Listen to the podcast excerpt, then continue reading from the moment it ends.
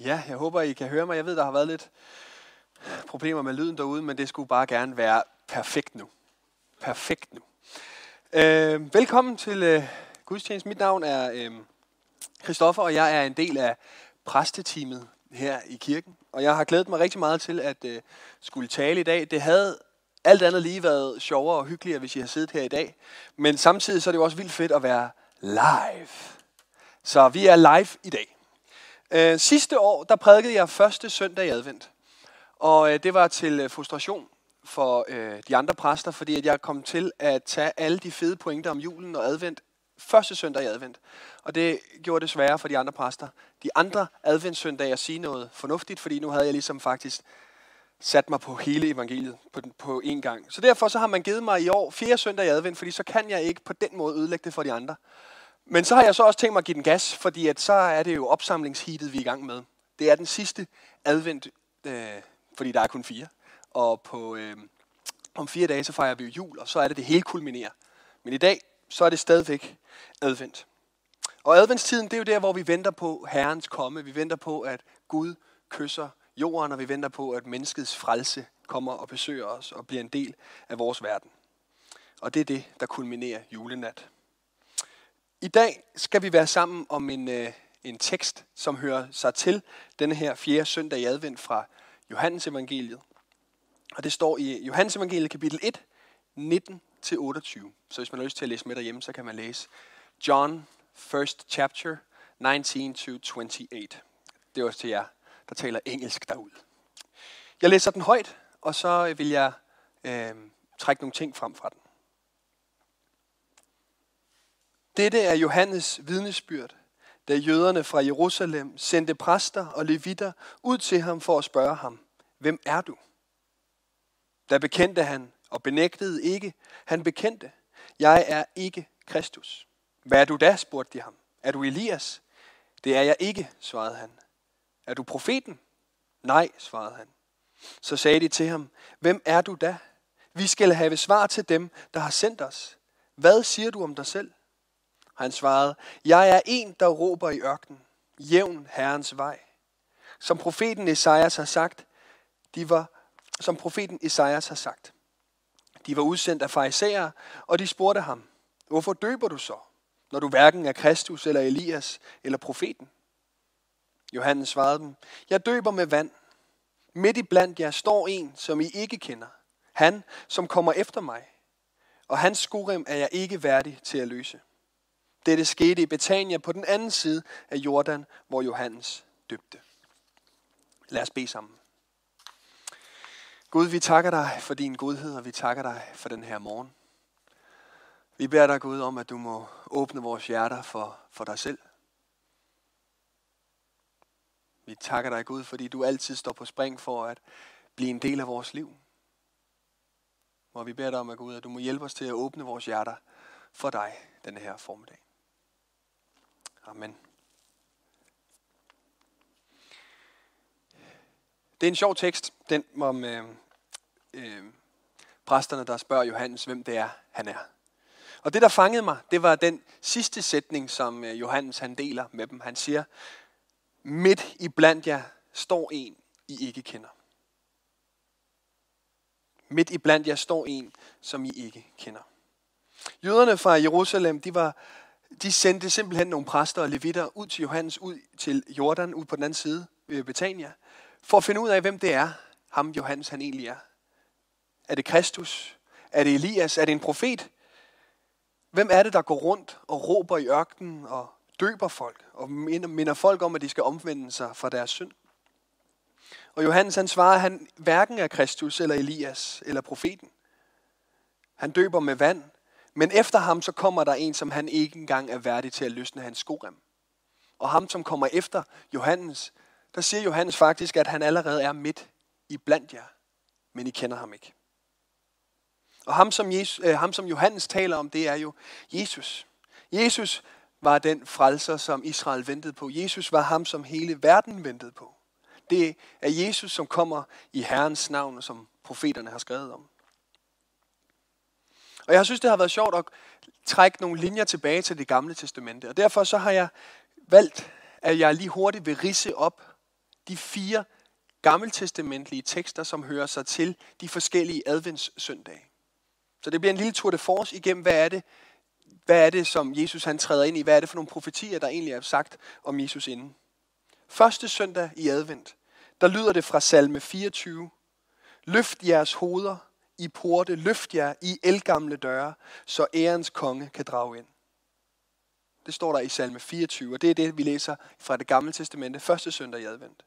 Gud er på vej, og vi skal løfte vores porter, eller vi skal åbne vores hjerter, så ærens konge kan drage ind.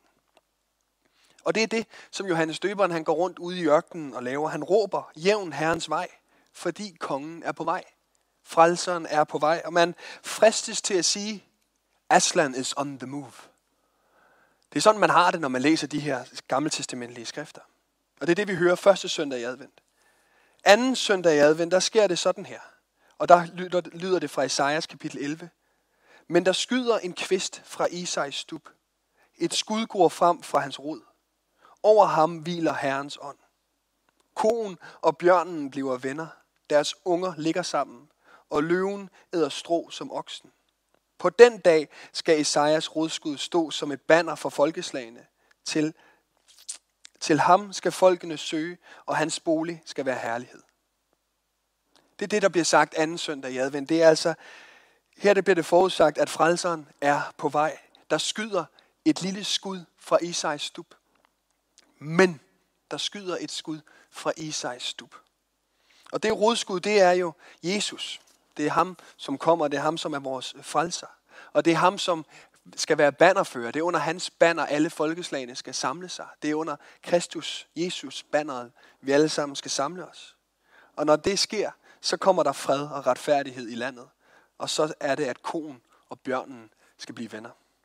Tredje søndag i advent, der lyder det sådan her. Styrk de synkende hænder. Gør de kraftløse knæ stærke. Sig til de urolige hjerter. Vær stærke, frygt ikke. Nu kommer jeres Gud med hævn. Guds gengæld. Han kommer og frelser jer.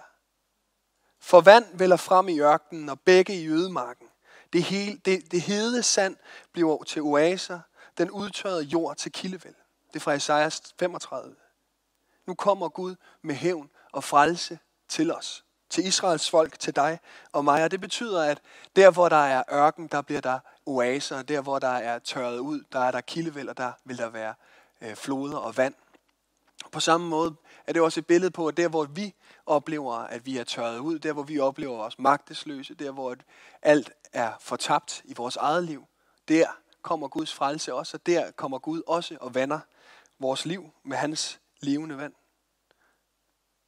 Og så er vi kommet frem til fjerde søndag i advent, hvor vi står i dag. Og der lyder det fra Esajas igen. Bryd ud i jublende kor, jublende kor, Jerusalems ruiner. For Herren trøster sit folk. Han har løskøbt Jerusalem. Han har blottet sin hellige arm for øjnene af alle folk. Og hele den hvide jord skal se Guds frelse. Nu er det, vi skal bryde ud i jubel, for nu er det fjerde søndag i advent lige om lidt. Så er det, vi skal fejre, at det sker, at vi kan bryde ud i jubel, at kongernes konge er kommet. Og at alle kan se det. Hele den hvide jord skal se Guds frelse. Og der er mange steder i Bibelen, der fortæller omkring, fra Gamle Testamentet, der peger frem på den dag, julenat, hvor Gud han træder ind i verden. Og peger frem mod påske, hvor Gud han tager al vores synd og går i døden for os, så vi kan have evigt liv med ham. Det er der mange steder, der gør. De her steder, det var bare de fire, som er lagt på de adventssøndage. Og når jeg læser det, så kan jeg ikke lade være med at tænke, at der, der bliver skældt, der bliver sat et skæld, inden Jesus kommer, og efter Jesus kommer.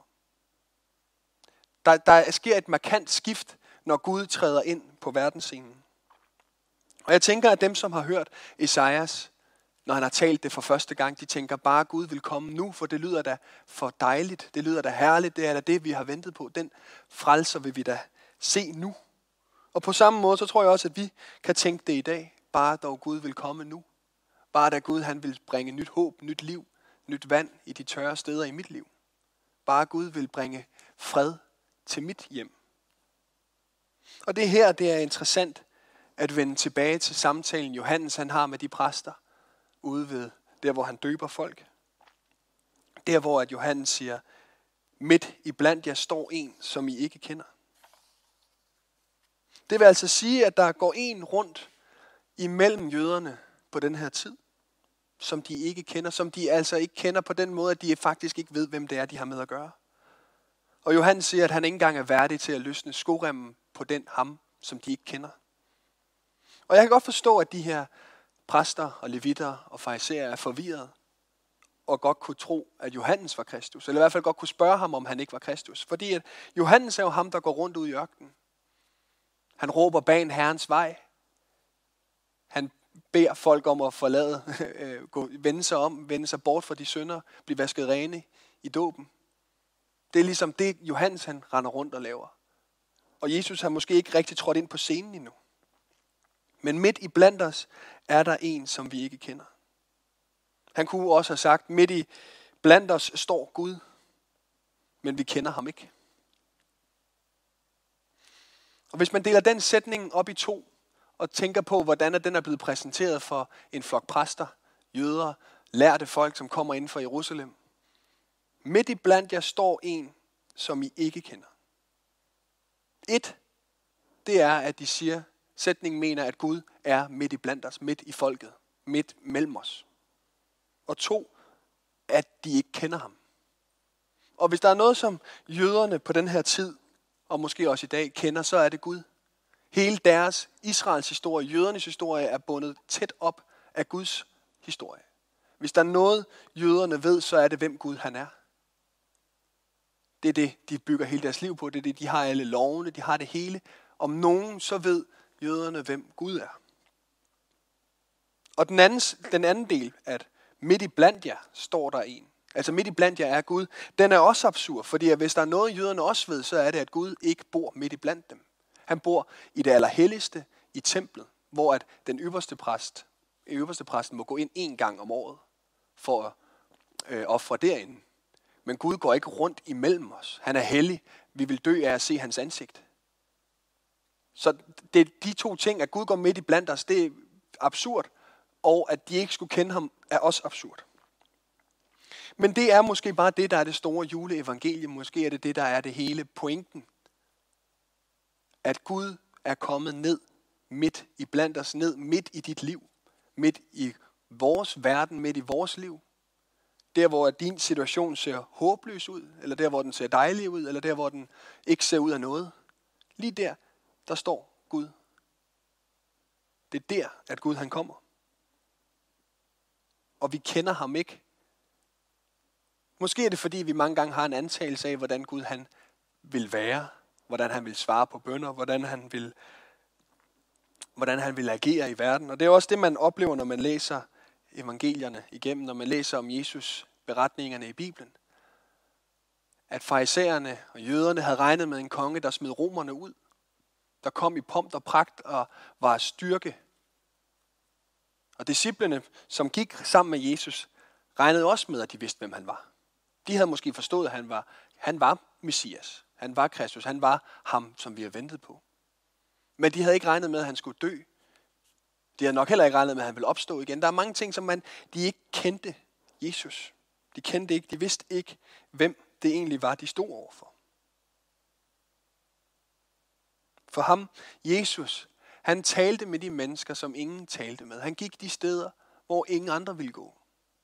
Han spiste og, tog, og, og bød sig selv hjem til folk, som ingen andre jøder, eller ingen andre mennesker for den sags skyld, har lyst til at være sammen med. Jesus vender det hele på hovedet.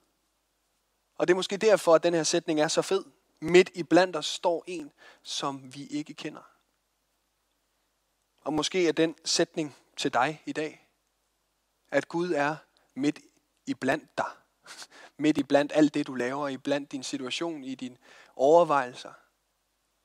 Men du kender ham måske ikke. Eller man kunne sige, at du genkender ham måske ikke. Eller du har måske en forestilling af, hvordan det skulle se ud. Det er i hvert fald noget, jeg kender fra mit eget liv, at, at når jeg beder Gud om noget, eller jeg ønsker svar, eller vejledning, eller et eller andet, så regner jeg også lidt med, hvordan det gerne skulle komme til udtryk. Og der er bare noget, jeg har lært af Jesus, det er, at den kan man altså ikke regne ud, hvordan det sker. Og derfor så kan jeg mange gange, måske er det også derfor, at den sætning, den rammer mig. At Kristoffer, Midt i blandt dig, der står Gud. Men du genkender ham måske ikke.